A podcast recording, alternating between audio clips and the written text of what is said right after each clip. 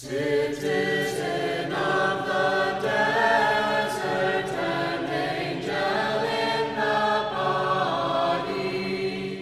listening to sermons from St. Macarius the Great Orthodox Mission in Hyde Park.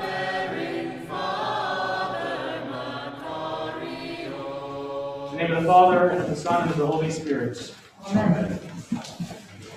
Lord Jesus Christ. I have one rather simple point that I want to dwell on this morning from this parable, or from this story, excuse me. In St. Paul's epistle to the Galatians, he says, to bear one another's burdens and so fulfill the law of Christ. Bear one another's burdens and so fulfill the law of Christ. Summarizes the whole law in that one simple thing bear one another's burdens. And as I was reflecting on this story this week, it struck me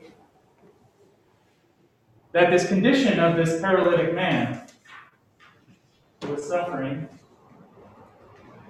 was such that he could not come to Jesus. There was no way for him to come to Jesus. But what do we find? He has four friends.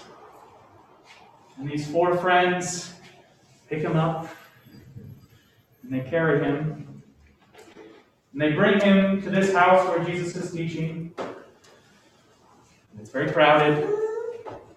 And even that doesn't deter them, so they go up on the roof and they engage in some light property construction to let this man down to see our Lord. And it says in the gospel here that Jesus was moved when he saw their faith. When Jesus saw their faith, he said to the paralytic, Your sins are forgiven. It's not, it's not just that one man, not just the paralytic, but it's their faith. I think that's significant. Because, like I said, this man could not come to Jesus alone. He could not come to our Lord alone. He needed these men and all of their faith together is what brought forgiveness and then ultimately healing for this man. So we need we need each other. Each and every one of us. No one is saved alone. We need each other. Think back in your life. I know I can think in my own to all the people in my life who brought me to Christ. Beginning with my parents, my godparents, your friends, mentors. You think of all the great saints that have gone before us, guardian angels. You know, we rely on one another. And sometimes we need people. In fact, we always need somebody to bring us to Christ. There's all these people in our lives who have done this work. And because of their faith, we have forgiveness, we have healing.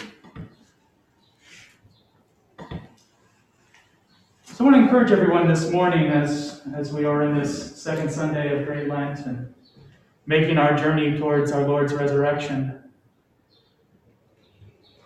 to think not of ourselves, but to think of each other.